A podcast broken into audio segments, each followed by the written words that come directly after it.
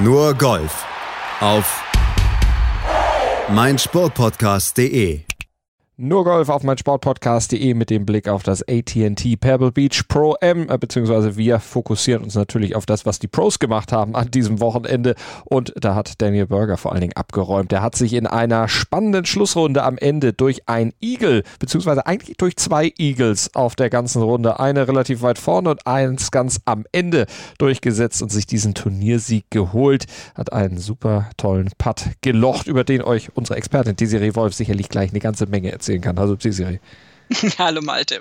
Ja, Daniel Berger, der Mann, der ja eigentlich sowas wie chronisch unterschätzt ist. Das hat er auch selber so ein bisschen dann nochmal thematisiert auf seine Pre seiner Pressekonferenz hinterher. Wir hören diesen O-Ton einfach mal als erstes rein. Uh, I do feel like I'm underrated, but that's okay with me. I just think it puts a little chip on my shoulder, which is totally fine. I think, uh, you know, a lot of the guys that they give credit to deserve credit, but, uh, you know, I've been uh, pretty consistent uh, and uh, I've accomplished a lot, you know, for the short amount of time that I've played out here on tour. And you look at some of the other guys um, and what they've accomplished, I'm kind of right in line with that. So um, I just want to continue to get better. I feel like my goal has always been to be, to be the number one player in the world. And, you know, some people will laugh at that, and that's fine. But uh, that's something that uh, every day I wake up and I strive for. Und er schafft es ja auch relativ oft. 152 PGA Tour Starts, vier Siege jetzt schon. Das ist keine so schlechte Quote. Und er ist ja auch erst 27. Ja, Daniel Berger gehört ja zu der äh, berühmten College-Abschlussklasse, zu der auch unter anderem ja Jordan Spieth gehört und ähm, hat dann natürlich im Vergleich zu seinen Kollegen zeitweise so ein bisschen, äh, ja, nicht ganz so viel Beachtung erfahren. Was aber übrigens bei Burger auch daran liegt, äh, dass er auch einfach viel mit Verletzungen draußen war, Handgelenk und solche Scherze.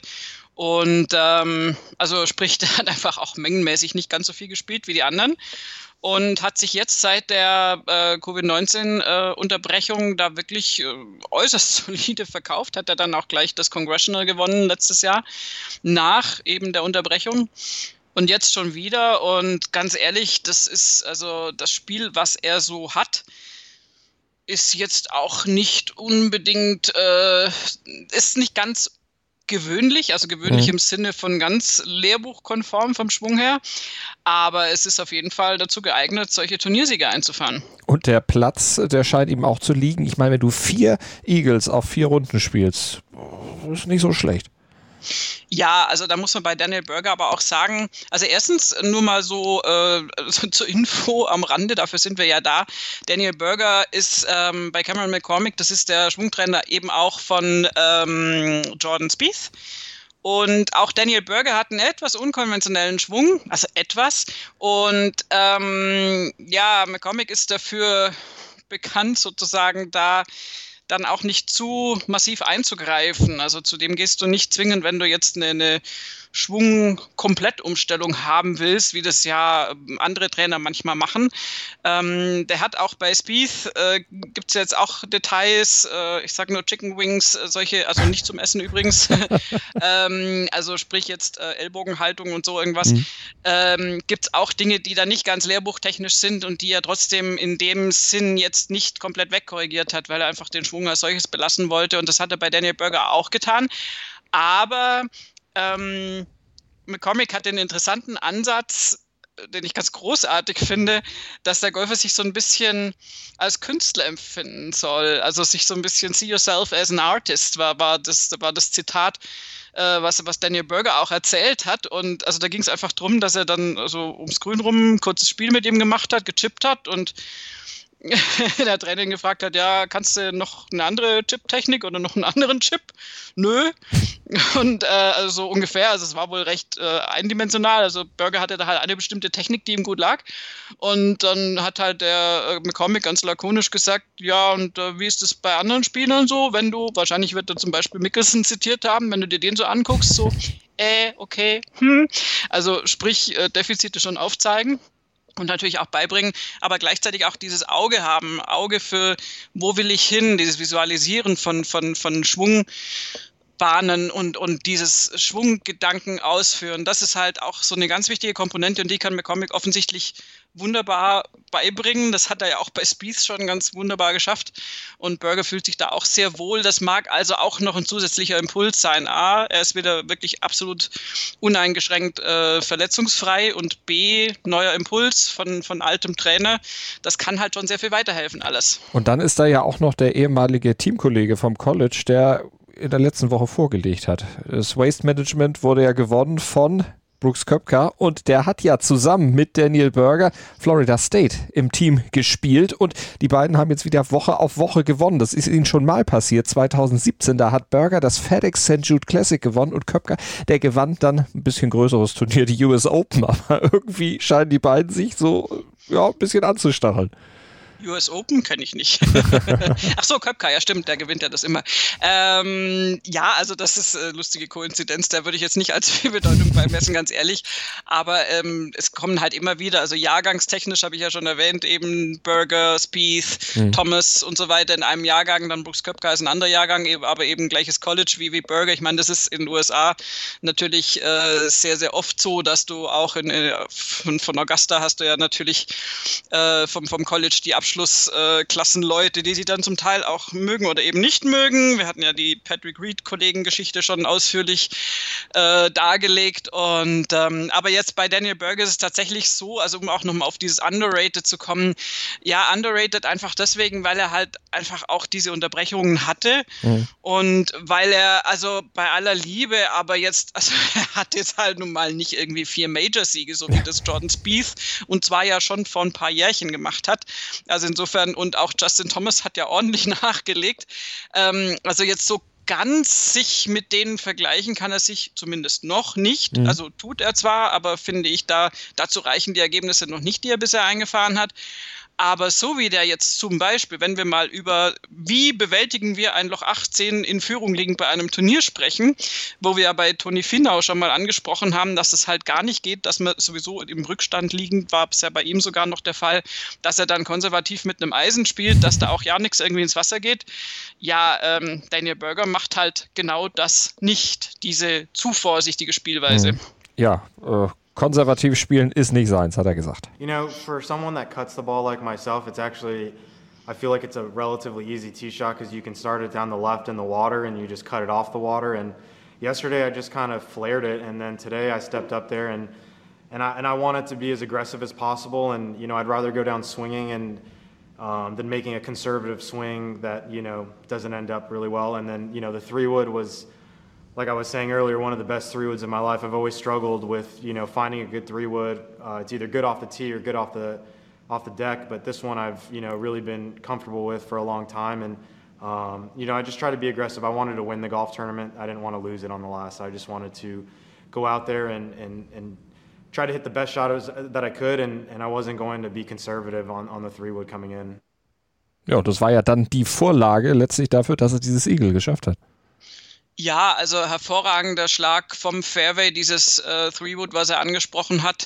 Was ich übrigens verstehen kann, ist tatsächlich irgendwie ein bisschen schwierig, finde ich auch manchmal äh, im Kopf. Also wenn du äh, ein Dreierholz hast, mit dem du fantastisch als Alternative zum Driver abschlägst, muss das nicht immer zwingend heißen, dass das dann auch so vom Fairway aus mit demselben guten Gefühl funktioniert und umgekehrt. Also mhm. hatte ich zumindest auch schon mal, kann ich so ein bisschen nachvollziehen. Ähm, aber viel wichtiger ist ja noch das, was er zu Beginn angesprochen hat, nämlich überhaupt der Abschlag. Das war auch das, worauf ich abgezielt habe. Der Abschlag an der 18, da ist links ähm, dieses Element, was eben nicht Feuer ist, sondern eher Wasser. Und der Cut, den er gespielt hat, heißt, dass du den Ball wirklich endlos, gefühlt endlos lang übers Wasser ziehst und der dann die Rechtskurve macht und dann auf dem Fairway landet. Und das hat er bilderbuchtechnisch gespielt. Der Mut, das aber dann so rauszuhauen an der 18, wenn es wirklich um alles geht und du weißt, du bist äh, in Führung liegend, zusammen mit dem anderen, der mit dem Ergebnis schon im Clubhaus ist. Also da waren die minus 16 schon drin, Burger hatte die minus 16. könnte man ja konservativ sagen, okay, jetzt bringen wir das erstmal rein und gucken, dass wir ein Birdie spielen. Und er hat da aber wirklich Vollgas gegeben und man muss eben auch noch in Rechnung ziehen, das hat er auch so ein bisschen anklingen lassen in dem O-Ton, dass er am Vortag an der 18 den Abschlag halt out of bounds gehauen hat, also völlig verzogen hat.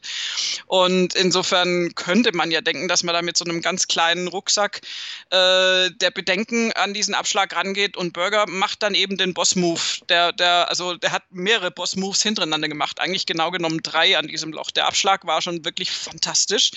Dann spielt er dieses unglaubliche Dreierholz, von dem er sagt, es war sein bester Dreierholzschlag, den, an den er sich erinnern kann.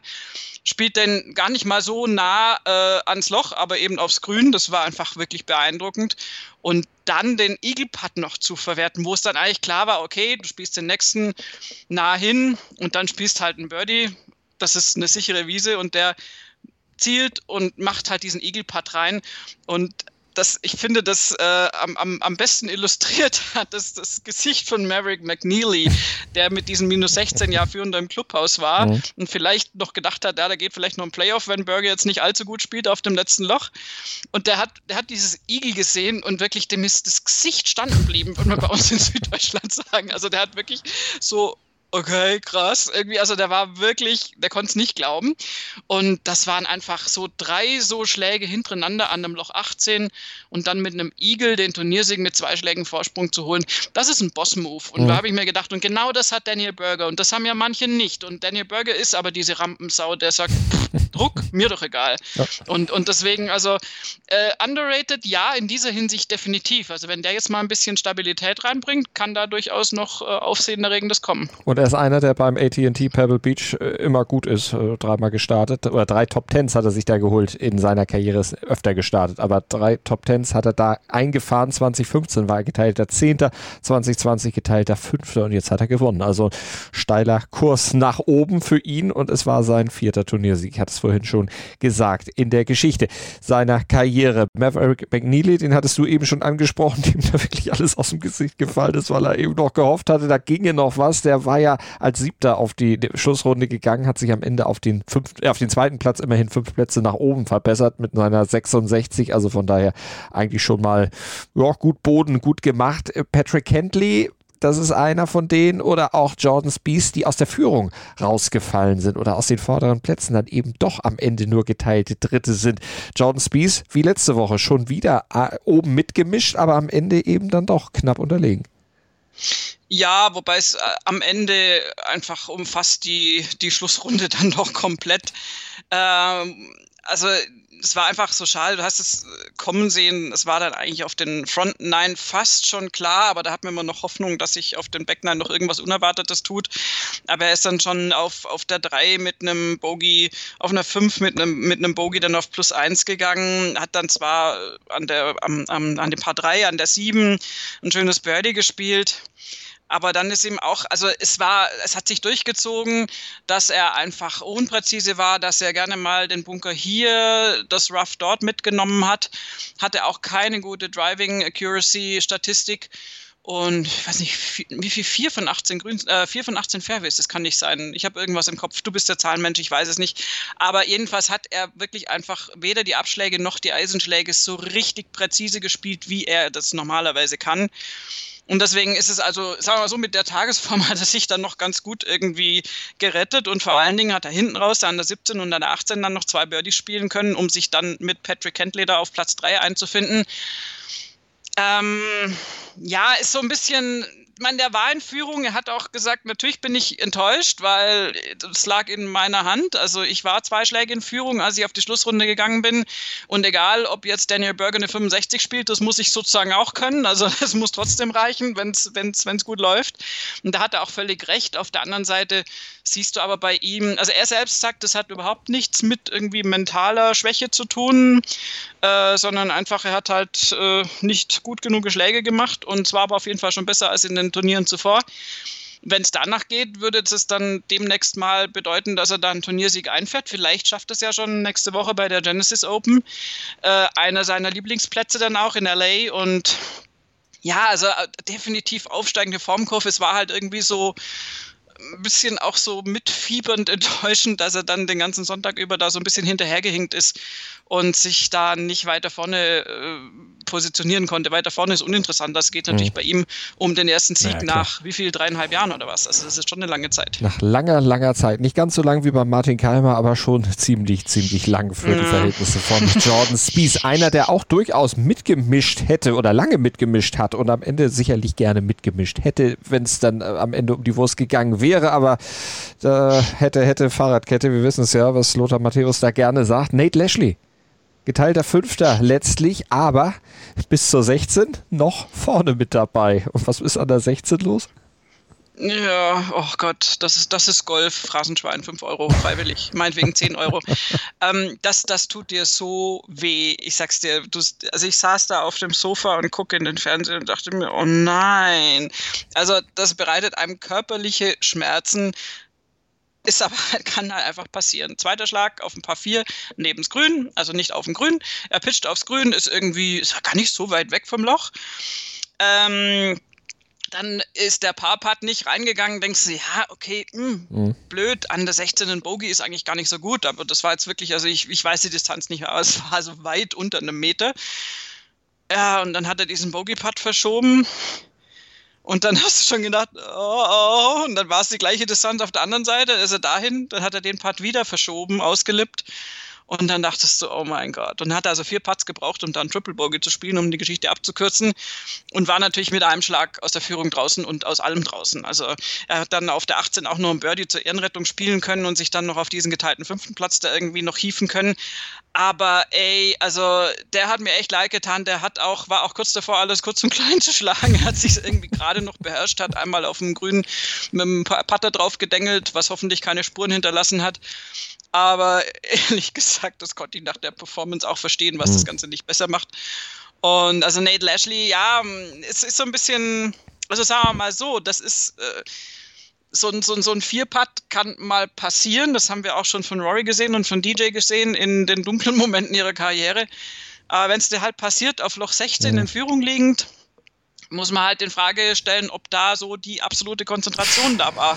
Oder ob das vielleicht der Grund ist, dass Nate Lashley eben nicht Seriensieger auf der PGA Tour ist. Fühlte sich vielleicht zu so sicher. Er war ja bis zu dem Punkt tatsächlich führender äh, Strokes Gain Putting. Ja, das also lief so gut. der hat auch wirklich, also mit dem Putten vieles gerettet vorher. Ja. Und aber ich, aber ich glaube, der hat da wirklich irgendwie den Fokus verloren.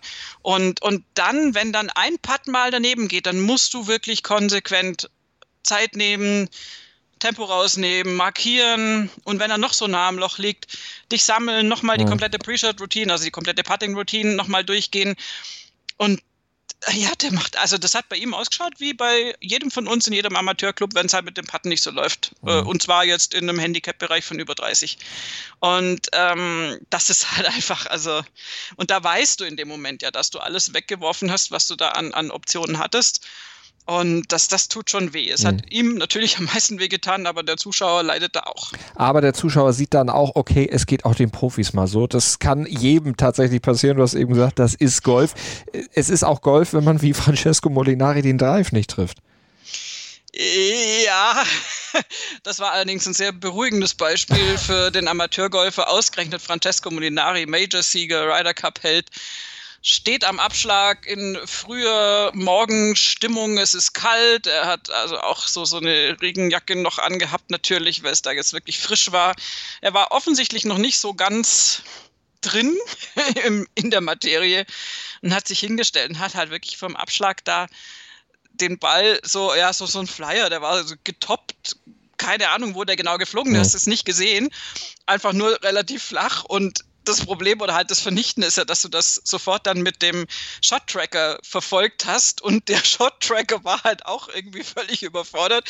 Der hat dann, normalerweise geht er ja in eine sehr hohe, steile Kurve erstmal rein bei so einem Abschlag und der Shot-Tracker macht halt so eine gerade Linie auf dem Boden, so irgendwie völlig verstört und versteht dann nicht, was, was er da macht, so ungefähr, und hört dann wieder auf. Oh. Und du kannst den Ball auch gar nicht so, ähm, irgendwie verfolgen. Ähm, Molinari hat es mit Humor genommen und hat es dann quasi weggelacht, weil, ja, was, was, mein Gott, da brauchst du es auch nicht irgendwie drüber zu brüten. Das ist halt echt.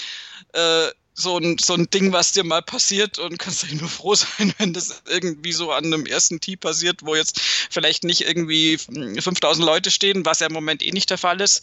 Wir hatten übrigens nicht nur Zuschauertechnisch ist kein Zuspruch, sondern ja auch die, also es hieß ja Pro M, war aber kein Pro M, also die Amateure haben gar nicht mitgespielt, natürlich Stimmt. wegen der Corona-Situation.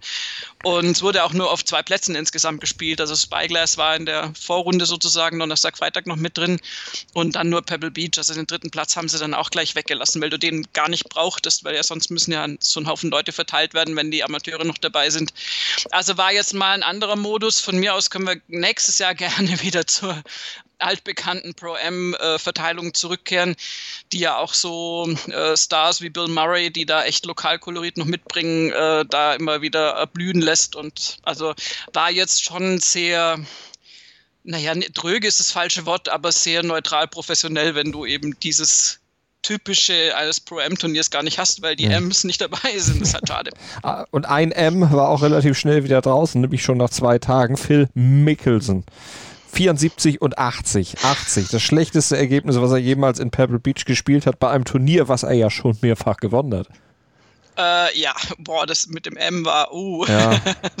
ich habe gerade echt noch durchforstet, wieso er jetzt irgendwie Amateur sein könnte, aber dann, okay. Na, gespielt äh, hat er wie einer, äh, Entschuldigung. nein, nein, nein, nein. Wir, wir, wir, deuten das mal, wie du das ja wahrscheinlich gewollt hast, auf den Anfangsbuchstaben des Nachnamens um. Ja, Phil Mickelson tatsächlich, also der war auch ähm, Entschuldigung, aber pisst. Also man ja. kann es nicht anders ja. ausdrücken. Also allein wie er sich da in der zweiten Runde verabschiedet hat, Loch 14 Double Bogey, Loch 15 Bogey, Loch 16 Bogey, Loch 18 ein Quadruple Bogey, Aha. wo er sich von plus 4 noch flockig auf plus 8 dann irgendwie hochgespielt hat. Also der, äh, also Entschuldigung, aber da hätte ich dann auch irgendwie verstanden, wenn der mal einen Schläger kaputt macht. Ähm, ja, kannst du nicht erklären, kannst du auch nicht herleiten. Er hat da schon oft gewonnen. Das ist ein Platz eigentlich total für ihn, äh, nicht wie für ihn geschaffen, aber wo er sich sehr, sehr wohl fühlt. Und er hat einfach, also am zweiten Tag besonders, die 74 am ersten Tag war schon schlecht, also für seine Verhältnisse. Und die 80 am zweiten Tag, ich meine, die ist ja praktisch auf den letzten fünf Löchern entstanden. Mhm.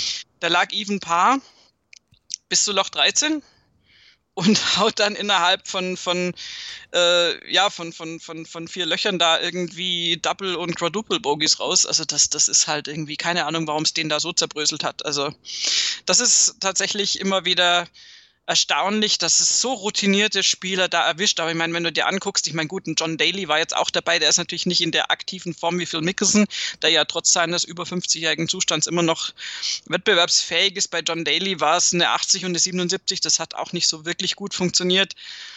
Aber ja, hat mich ehrlich gesagt gewundert. Also, dass es so krass da hinten raus noch läuft, also eben gar nicht läuft, war echt bemerkenswert. Ja, werden wir oder wird er sicherlich dann äh, für sich auch nochmal aufarbeiten, was da los war. Vielleicht kehrt er dann auch irgendwann komplett äh, der Tour den Rücken und geht nur noch zu den Champions. Da lief es ja deutlich, deutlich besser. Aber nein, das ist böse und er wird sicherlich auch wieder bessere Tage haben. Phil the Thrill auf jeden Fall. Er kann ja nur gut oder furchtbar. Ja, also es gibt keine halben Sachen bei ihm. das stimmt tatsächlich. Ja, und ganz ehrlich, ich meine, also ob du jetzt da den Cut verpasst um einen Schlag, was auch total nervig ist, ja. oder ob du mal so richtig abkackst, Verzeihung, das ist dann gerade auch schon egal. Ich meine, dann. Wofür du kein Geld kriegst, ist völlig egal, ne? So ungefähr, ja. Nee, da ist da wirklich, äh, hat es in Style beendet, äh, wenn auch in der verkehrten Richtung. Wir werden auf jeden Fall ihn natürlich auch weiter verfolgen, genauso wie den Rest der PGA Tour, wie die European Tour, wenn sie denn mal wieder spielen. Die haben noch eine Woche frei, ne? Genau, jetzt ist nächste Woche die Genesis und äh, ehrlich gesagt, da bin ich furchtbar gespannt drauf, weil es doch sehr viele Spieler gibt. Das waren nur drei Spieler aus den Top 20 überhaupt da, was es das Turnier an sich nicht spälen soll. Aber wir hatten ja schon öfter über den Turnierplan an sich gesprochen und wie dicht gedrängt er ist und es kommen jetzt eben einige Highlights und du musst im Prinzip eine Woche Pause machen und ähm, also böse formuliert, da hat sich jetzt dieses etwas äh, kastrierte, also von den Amateuren weggenommene Pebble Beach fast angeboten, obwohl dieser Platz, ehrlich gesagt, ich war ja da schon vor Ort, wenn auch leider nicht spielend. Ich, ich war auch da so unten am Strand und sehnsüchtig hochschauend, weil ich mir den Platz da tatsächlich nicht leisten konnte zu der Zeit. Und äh, jetzt könnte ich es übrigens auch nicht. Und ähm, ja, und das ist einfach, das ist ein totaler Sehnsuchtsort und das ist natürlich wunderschön. Also ich kann jedem nur empfehlen, sich mal da auf diese äh, Monterey Peninsula zu begeben, Carmel anzugucken und eben auch Pebble Beach wenigstens mal hinzufahren, um mal zu gucken.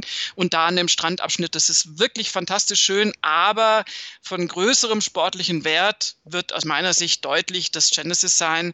In LA werden wir einige Spiele jetzt wieder dazustoßen haben, die, die da äh, etwas höher gerankt sind und ein größeres Teilnehmerfeld, also ein größeres hochklassiges Teilnehmerfeld dann dadurch äh, entstehen lassen. Und ähm, da bin ich schon sehr, sehr gespannt drauf. Und danach geht es eben dann im Wochenrhythmus muss weiter mit WGC und so weiter, mit Großereignissen.